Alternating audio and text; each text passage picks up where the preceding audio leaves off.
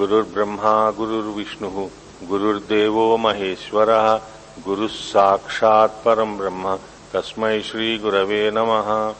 आनन्दैकरसप्रसारविलसन्मन्दस्मितास्यम् कृपापारीणम् निजभक्तमानसनवाम्भोजातभानोदयम् कालज्ञानविदग्रणिम् शिवकरम् कालीसमम् सद्गुरुम् ब्रह्मज्ञानमयम् नमामि हनुमत्कालीप्रसादाहोयम् यदविद्याविलासेन भूतभौतिकसृष्टयः तम नौमि परमात्मानम् सच्चिदानन्दविग्रहम् खानिलज्ञधरित्र्यन्तम् स्रक्फणिवोद्गतम् यतः ध्वान्तश्चिदे नमस्तस्मै हरये बुद्धिसाक्षिणे। प्रज्ञानाम् सुप्रतानैः स्थिरचरनिकरव्यापिभिर्व्याप्य लोकान् भुक्त्वा सर्वान् विशेषान् स्वपिति मयया मायया भोजयन्नो मायासङ्ख्यातुरीयम् परम् अमृतमजम् ब्रह्म यत्तन्नतोऽस्मि। नारायणसमारम्भाम् व्यासशङ्करमध्यमाम् अस्मदाचार्यपर्यन्ताम् वन्दे गुरुपरम्पराम्। ॐ नमो ब्रह्मादिभ्यो ब्रह्मविद्यासम्प्रदायकर्तृभ्यो वंशर्षुभ्यो महद्भ्यो नमो गुरुभ्यः।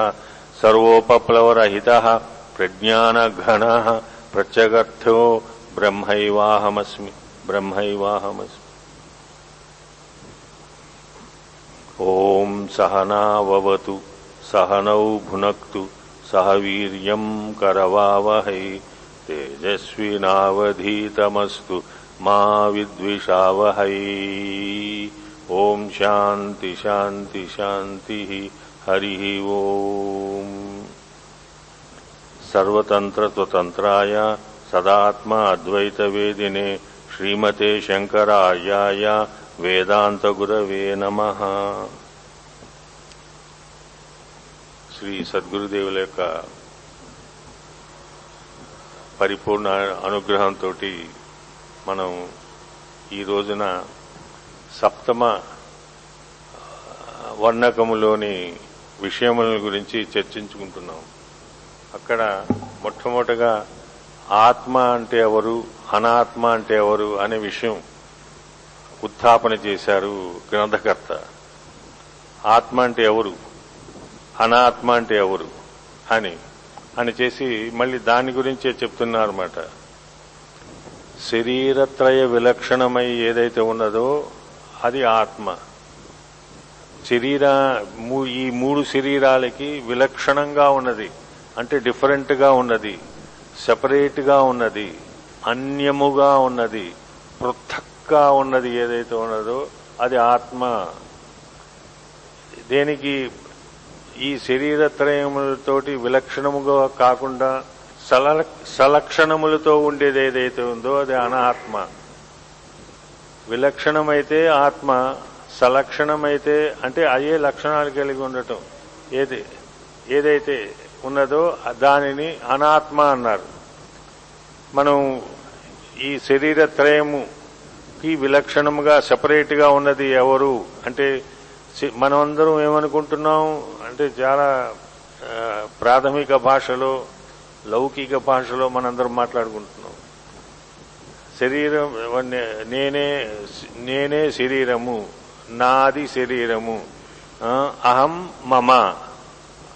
అహం అనేది ఈ శరీరం ఏదైతే ఉందో అది అహం.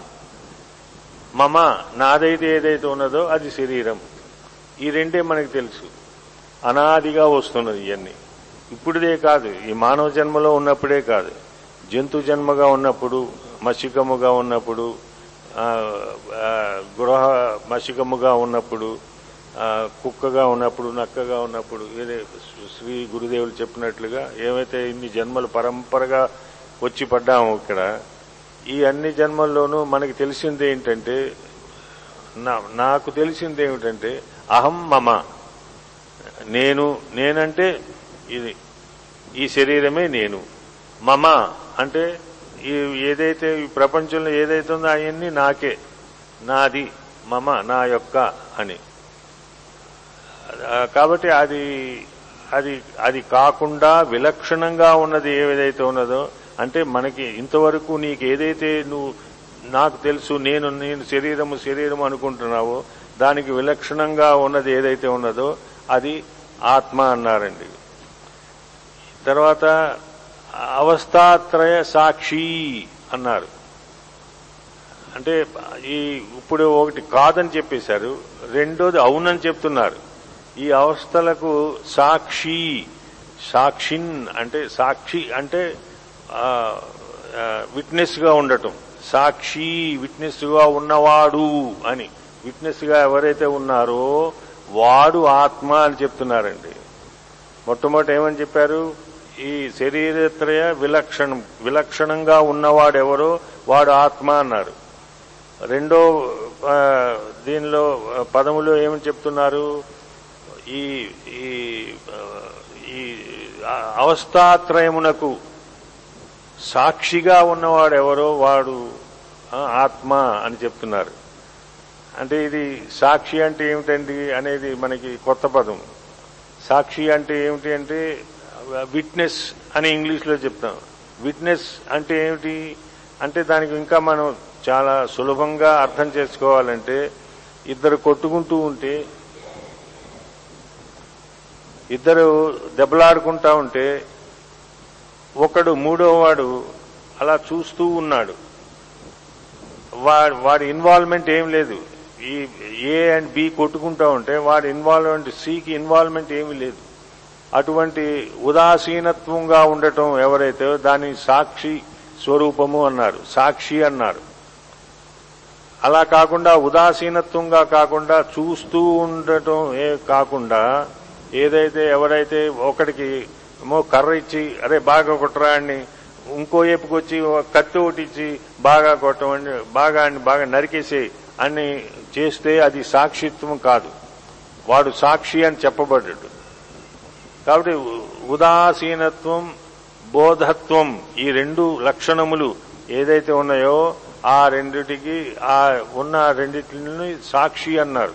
ఉదాసీనంగా ఉండటం అంటే ఔదార్యంగా ఉండటం. నాట్ రియాక్టింగ్ టు ఎనీథింగ్ వాళ్ళు ఏదో కొట్టుకున్నారు కొట్టు అంతే. Finish I'm not involved in it అది ఉదాసీనత్వం. బుధత్వం అని రెండోది చెప్పారు. అంటే దాని తెలివి కూడా ఉండాలి అక్కడ. అక్కడ మనం ఇంతవరకు కొన్నిసార్లు మనం ఏదైతే చెప్పుకున్నాం వీధి దీపం అని చెప్పుకున్నాం అది దీపానికి ఓకే. కానీ బుధత్వం లేదు అక్కడ. బుద్ధి కలిగి ఉండాలి జ్ఞానం కలిగి ఉండాలి. వాళ్ళిద్దరు గ్రహించగలిగి ఉండాలి ఇద్దరు కొట్టుకుంటున్నారు అనేది. కాబట్టి ఆ రెండు గుణములు కలిగినది ఎవరైతే ఉన్నారో దానిని సాక్షి అన్నారు. ఇంకా ఎలాగంటే సా- ఆ లక్షణం. లక్షణం అంటే ఏమిటి? లక్షణం అంటే ఏమిటండి? లక్ష్యం అంటే ఏమిటి? లక్షణం అంటే అసాధారణ ధర్మం దేనిలో ఉంటుందో అది లక్షణం. అసాధారణ ధర్మం అంటే సాధారణ ధర్మం కాదు. మనం పంచదార చూసామండి. పంచదానికి అసాధారణ ధర్మం అంటే స్వీట్నెస్. అది అసాధారణ ధర్మం. ఈ అలా పలుకులు కలుపులుగా ఉంటుంది అంటే అన్ని చాలా ఉన్నాయి. పలుకులు పలుకులుగా ఉన్నాయి. తెల్లగా ఉంటుంది అంటే తెల్లగా అనేకాలు ఉన్నాయి. అంటే ఆ ఇది బ- దోషము ఇటువంటి దోషములు లేకుండా ఉన్నది. ఎలాగైతే ఎవరో వచ్చి అడిగారండి ఆవు అంటే ఎలా ఉంటుందంటే రెండు కొమ్ములు కలిగింది ఆవు అని చెప్పాడు. అది అసాధారణ లక్షణం కాదు. ఎందుకని? రెండు కొమ్ములు అనేక జంతువుల్లో ఉన్నాయి. గేదెల్లో కూడా ఉన్నాయి. దుప్పిల్లో కూడా ఉన్నాయి రెండు కొమ్ములు. ఇలాగ అనేక అనేక జంతువుల్లో ఉండదు కాబట్టి అది అసాధారణ అది సాధారణ లక్షణం. తర్వాత ఒక తోక ఉన్నదండి ఆవు అన్నారు. అది కూడా అన్ని చ- అన్ని జంతువుల్లోనూ తోక అనేక జంతువుల్లో మనం తోకను చూస్తున్నాం. ఈ తర్వాత మారుతిలో కూడా తోకను చూస్తాం. ఈ కోతుల్లో కూడా తోకను చూస్తాం.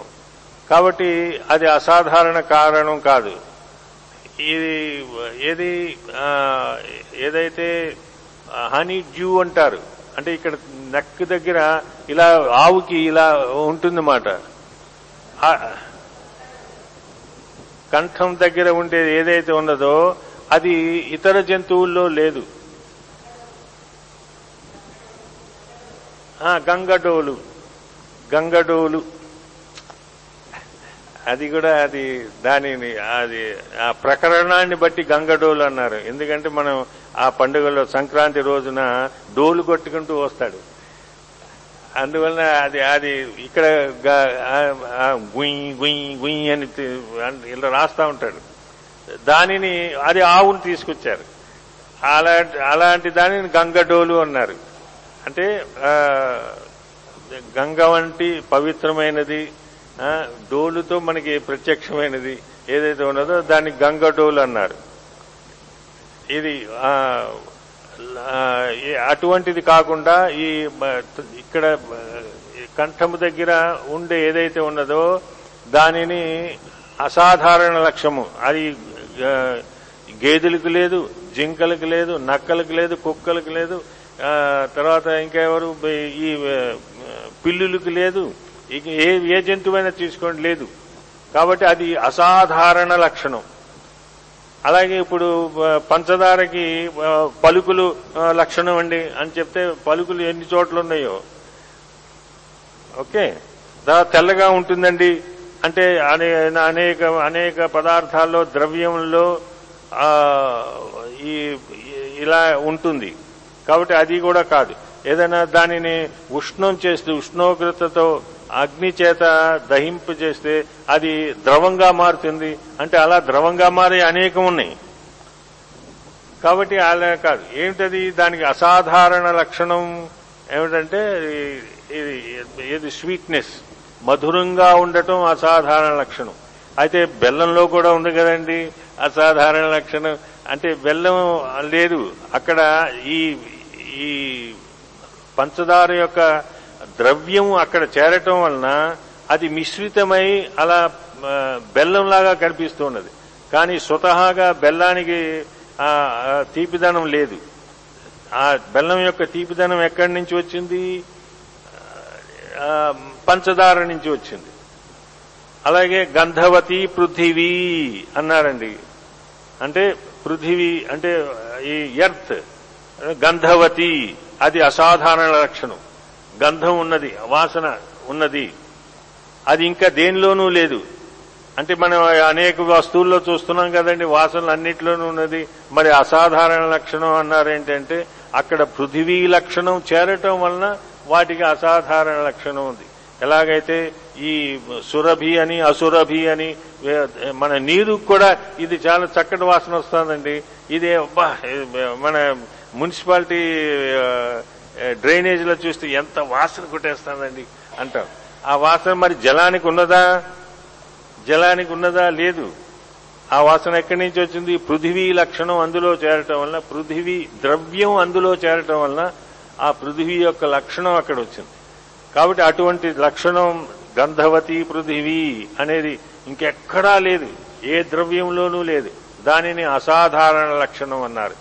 అలాగా సచ్చిత్ ఆనందము అనే మూడు ఏ లక్షణాలు ఉన్నాయో అవి అసాధారణ లక్షణములు.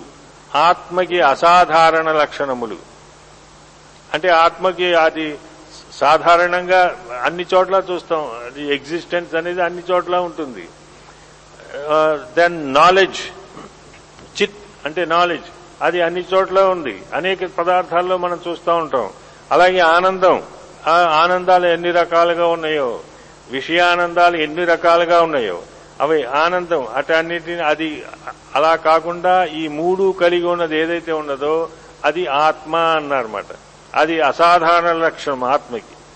అలాగా ఇప్పుడు సాక్షి అంటే మనం ఈ సాక్షి స్వరూపుడైన ఆత్మకు ఆత్మను సాక్షి అని ఎందుకన్నారంటే అది ఈ ఈ శరీరములో ఈ అవస్థలను మూడు చూస్తూ ఉన్నది ఉన్నటువంటిది ఈ జీవాత్మతో కలిసి ఉంటాంది కూడి ఉంటాంది కానీ ఆ జీవాత్మకి పరమాత్మ ఆత్మకి ఎ- ఎటువంటి సంయోగ సంబంధము లేదు. సంబంధం దే ఆర్ ఎంటైర్లీ డిఫరెంట్.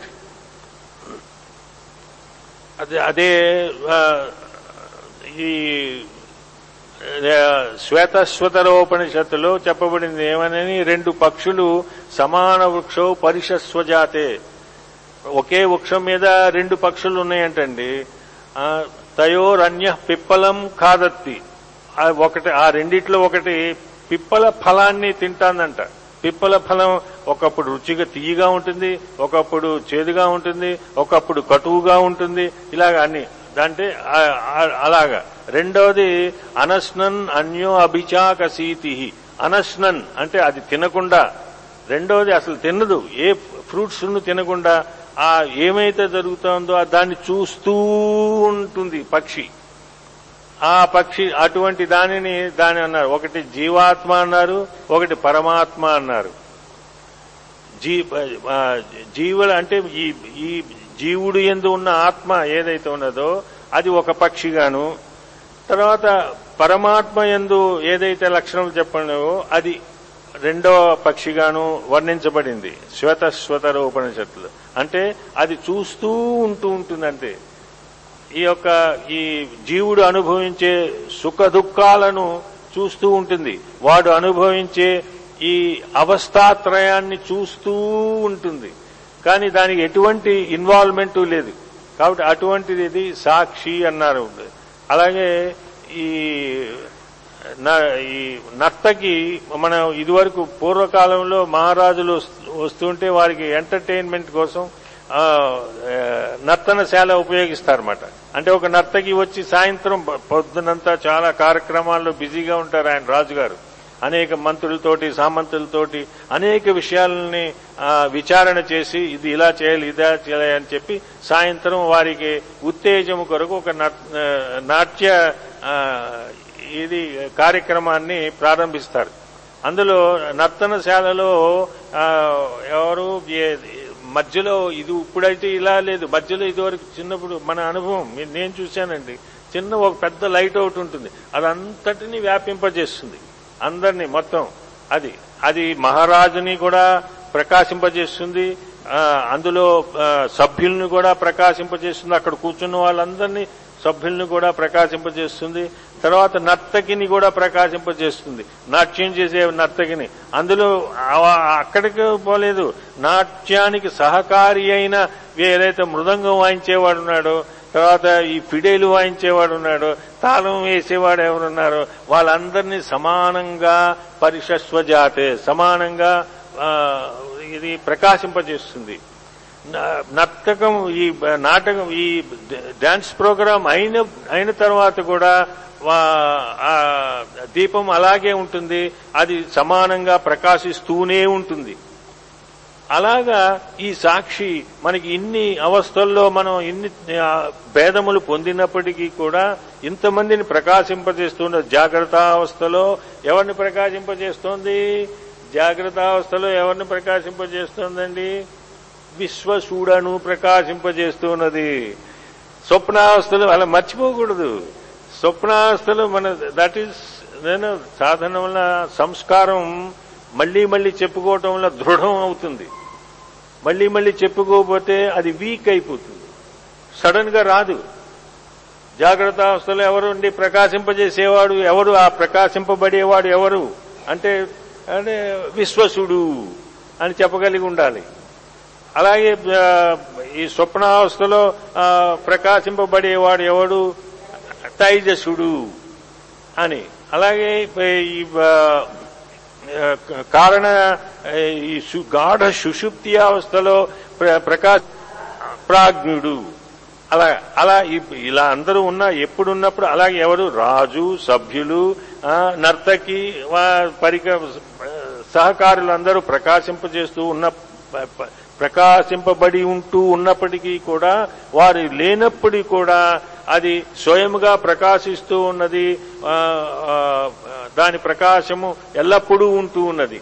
కాబట్టి అటువంటి ప్రకాశం ఏమైతే ఉన్నదో దానిని నాటక దీప ప్రకరణమని విద్యారణ్య స్వామి వారు పంచదశిలో అద్భుతంగా వినవించడం జరిగింది. కూటస్థ ప్రకరణం అని ఒక ప్రకరణం రాశారు. అందులో ఒక ఆల్మోస్ట్ మూడు వందల శ్లోకాలు ఆయన వివరించారు. కూటస్థుడు అంటే సాక్షి అంటే ఎవరు? కూటస్థుడు.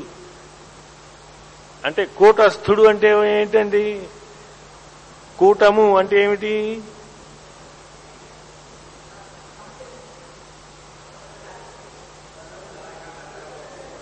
మనం చెప్పుకున్నది కొంతవరకు కూటముగా అంటే కూటస్థుడు అంటే కదలిక లేని లేకుండా ఉన్నవాడు అని అర్థము. కానీ మనం సువర్ణకారుడి దగ్గరికి వెళితే సువర్ణం చేసేప్పుడు అక్కడ ఒక ఇనప దిమ్మ ఉంటుంది. ఆ దిమ్మ మీద ఒక పొడుగు బ- ఒక పొడుగు రాడ్ లాంటి తీసుకొచ్చి అనేక రకములైన వర్ణములు చేస్తూ ఉంటాడు.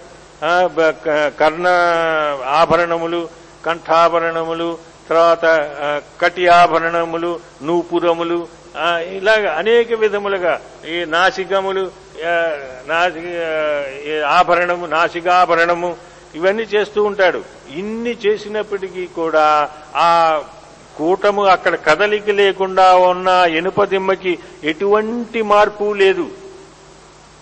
ఎటువంటి మార్పు లేదు. ఎటువంటి మార్పు అయినా ఉందండి? ఆ దిమ్మకి ఇనుప దిమ్మకి. కంసాలి వాడు కొడుతూ కొడుతూ చేసేది. ఎటువంటి మార్పు లేదు. అటువంటి ఆ మార్పు లేకుండా ఉన్నది ఏదైతే ఉన్నదో అది కూటస్థుడు అన్నారు. కూటము అన్నారు దాన్ని. దాగిలా అన్నారు. అంతే కరెక్టేనా? తెలుగులో తెలుగులో అది అంటే అంటే ఒక ఐరన్ ఐరన్తో ఒక ఇనుప దిమ్మ. ఆ- దిమ్మ మీద తన యొక్క ఆచుర్యంతో తన యొక్క శక్తితోటి అనేక విధముల ఆభరణములు తయారవుతూ ఉన్నాయి. తయారవుతూ వస్తూ ఉన్నాయి పోతూ ఉన్నాయి వస్తూ ఉన్నాయి పోతూ ఉన్నాయి. కానీ దానిలో మాత్రం ఎటువంటి మార్పు లేదు. అటువంటి వాడు ఎవరన్నారు? కూటస్థుడు అన్నారు. అటువంటి వాడు ఎవరన్నారు? సాక్షి అన్నారు.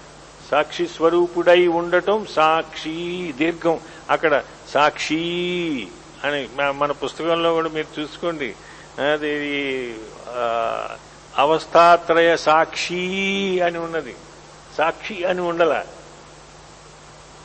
సా అవస్థాత్రయమునకు సాక్షిగా ఉన్నవాడు అని చెప్పడం. ఈకారం వచ్చింది. అవస్థాత్రయ మూడు అవస్థలు ఏది?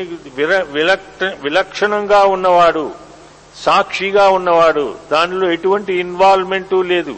ఎలాగైతే ఈ జాగ్రత్త అవస్థలో ఈ పంచ కర్మేంద్రియములు పంచ జ్ఞానేంద్రియములతోటి అంతఃకరణము మనస్సు ఎలాగైతే విచార విచా అనేక విధములైన పనులు చేస్తూ ఉన్నదో వ్యవసాయం చేస్తూ ఉన్నదో ఎలాగైతే ఈ స్వప్నావస్థలో మూడు రెండవ అవస్థ స్వప్నావస్థలో ఎలాగైతే ఆ మనస్సు అక్కడ ఇంద్రియములు ఏమీ లేవు జ్ఞానేంద్రియములు కర్మేంద్రియములు లేనప్పటికీ కూడా ఈ సంస్కార బలము చేత సంస్కారము అంటే అనే ఒక పదం ఎప్పుడు మేము వింటా ఉంటామండి.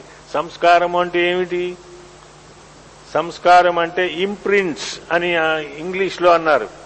అంటే ఏమిటది? మనం ఈ రోజున బాబుజీ మహారాజ్ ఏమనే వారు ఇడ్లీ తిన్నామండి. ఏదైతే ఉన్నదో అది మన చేతికి చాలా కాలం వరకు ఉంటూనే వస్తున్నది. ఇడ్లీ ఎప్పుడో పొద్దున్న తిన్నాం. మర్నాడు తినే వరకు ఉంటానే ఉంటుంది అది. నువ్వు ఎంత సబ్బుతో కడిగినా ఎంత సొల్యూషన్స్ వేసి చేసినప్పటికీ కూడా. అది దాన్ని దాన్ని సంస్కారము వాసన అన్నారు. వాసనయే సంస్కారము. సంస్కారం అన్నారు అది. అలాగే మనం ఎన్నో జన్మల్లో ఎన్నో చీమగా ఉన్నప్పుడు దోమగా ఉన్నప్పుడు ఈగగా ఉన్నప్పుడు కుక్కగా ఉన్నప్పుడు ఏమైతే మనం చేసినా ఆ సంస్కార బలిమ సంస్కారము మనతోనే వస్తున్నది. లింగ శరీరము. ఇంకోటి మనం జ్ఞాపకం ఉంచుకోవాలి. ఈ- అంటే ఈ ఒక్క వాక్యంలోనే చాలా చెప్పవలసినంత చెప్పేశారు. మనకి ఎవరు గ్రంథకర్త వాసుదేవ మహర్షి. ఏమని చెప్తున్నారంటే ఈ దేహాన్ని స్థూల దేహం అని ఈ శరీరం స్థూల శరీరం అనుకున్నాం కదా ఆ స్థూల శరీరం కోసం అది దా- దానికోసం మనం ఏం పాటుపడవసరం నేను నేనైనా పాటుపడ్డాడండి నేను చిన్నప్పుడుగా ఉన్నప్పుడు I was a new born I was an infant new born నుంచి ఇన్ఫెంట్ రావడానికి చాలా ఏదో పది పుస్తకాలు చదివేశాను. లేకపోతే యూనివర్సిటీకి వెళ్ళిపోయాను లేకపోతే ఇది ఎక్సర్సైజులు చేశాను అని ఏమైనా చేశానా? ఏమీ లేదు. ఇన్ఫాంట్ నుంచి నేను టాడ్లర్గా వచ్చేసాను. అంటే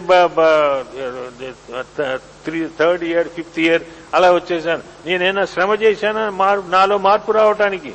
ఏమైనా శ్రమ చేశారండి? మీరెవరైనా చేశారు? నేనేం చేయలేదు. నేను పుట్టాను అలా పెరిగిపోయి నాకే తెలియదు అసలు ఎలా పెరిగాను. మీరెవరైనా శ్రమ చేశారండి? మీరైనా స్కూల్కి వెళ్ళి చదువుకున్నారా ఎవరైనా?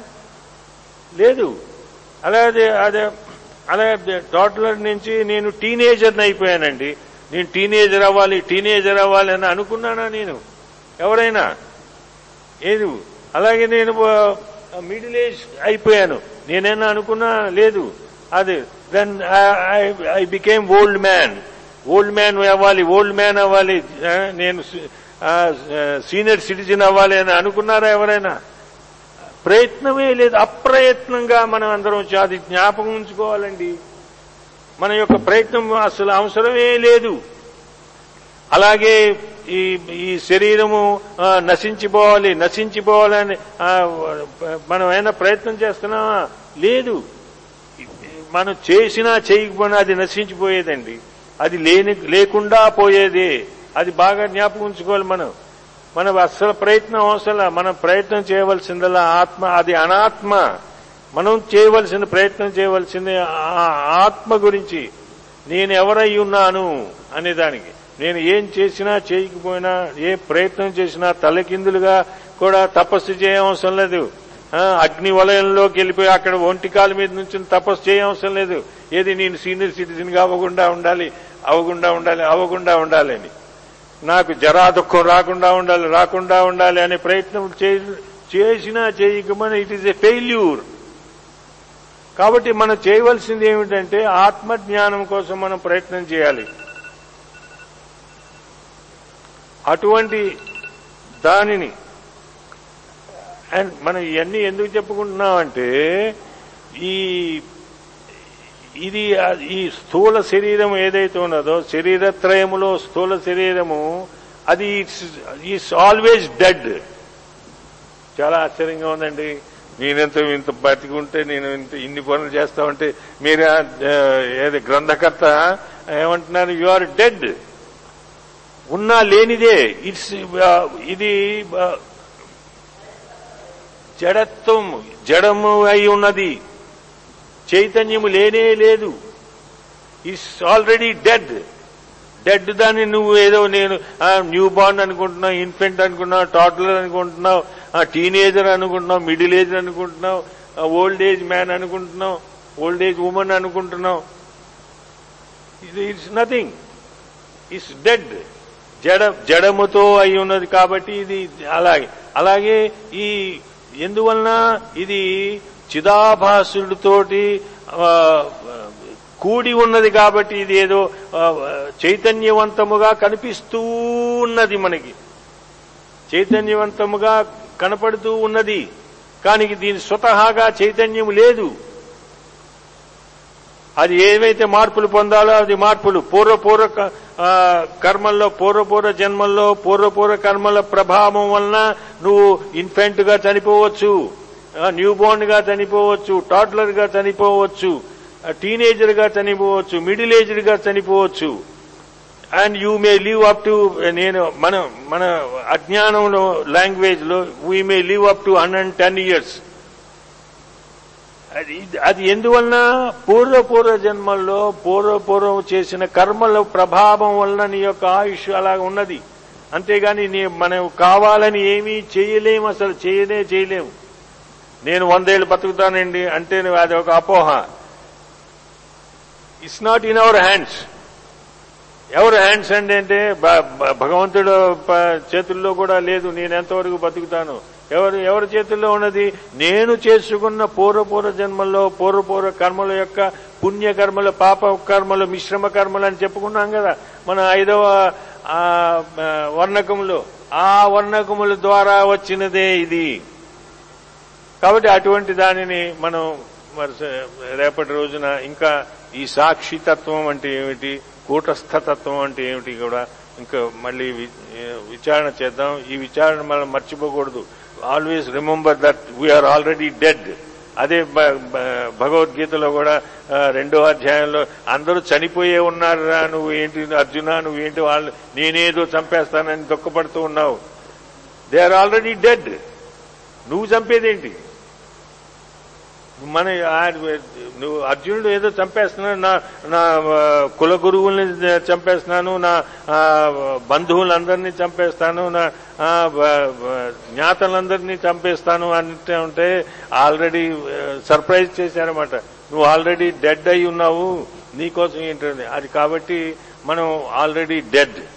ఇది బాగా జ్ఞాపకం తీసుకోవాలండి మనం. అండ్ వీఆర్ జస్ట్ లివింగ్ ఒక అవకాశం ఇచ్చాడు నువ్వు. అసలు జనన మరణములు లేనటువంటి వాడివి ఎల్లట్టు ఎల్లప్పుడూ ఉన్నటువంటి వాడివి. అది అటువంటిది జన్మ మనది అని చెప్పి ఇంకా ముందు తీసుకెళ్తున్నారు. ఈ ప్రకరణం చాలా ఉధృతంగా ఉంటుంది. చాలా వరకు తీసుకెళ్ళి తీసుకెళ్ళి తీసుకెళ్ళి సద్గురుదేవులు ఉపదేశ వాక్యం ఏదైతే ఉన్నదో తత్వమసి అనే వాక్యాన్ని ఎంతో చక్కగా వర్ణించారు. దాని గురించి మనం ఇంకా మనకి ఇంకా చాతుర్మాస్యం నడుస్తూ ఉన్నది కాబట్టి మనం రోజు ఒక అరగంట సేపు చక్కగా విచారణ చేద్దాం. తర్వాత ఇంకెవరికైనా పుస్తకాలు కావాలంటే మన భగిని ఉన్నది భారతి తన దగ్గర ఇంకా పది పది పుస్తకాలు ఉన్నాయండి. ఎవరైనా కావాలంటే తీసుకోవచ్చు. అది ఏడు పుస్తకాలు ఉన్నాయి. ఏడు పుస్తకాలు ఉన్నాయండి. ఎవరైనా కావాలంటే తీసుకోవచ్చు. ఎందుకంటే అతి మనం ఎన్ని వందలు ఖర్చు పెడుతున్నామండి? ఒక వంద తీసుకుని చక్కటి పుస్తకాన్ని మనం కొనుక్కోలేమా? అది అది కూడా మనకి ఎంతో మీరందరూ ఎంతో మనందరం ఎంతో శ్రద్ధగా చదువుతున్నాం శ్రద్ధగా ఆచరణ చేస్తున్నాం అని రూపి యాభై రూపాయలు తగ్గించేశారండి. కాబట్టి అటువంటి దానిని మనం ఇంకా ముందుకు తీసుకెళ్దాం. హరి ఓం. सर्वतन्त्रस्वतन्त्राय सदात्म अद्वैतवेदिने श्रीमते शङ्करार्याय वेदान्तगुरवे नमः। हरिः ओम्।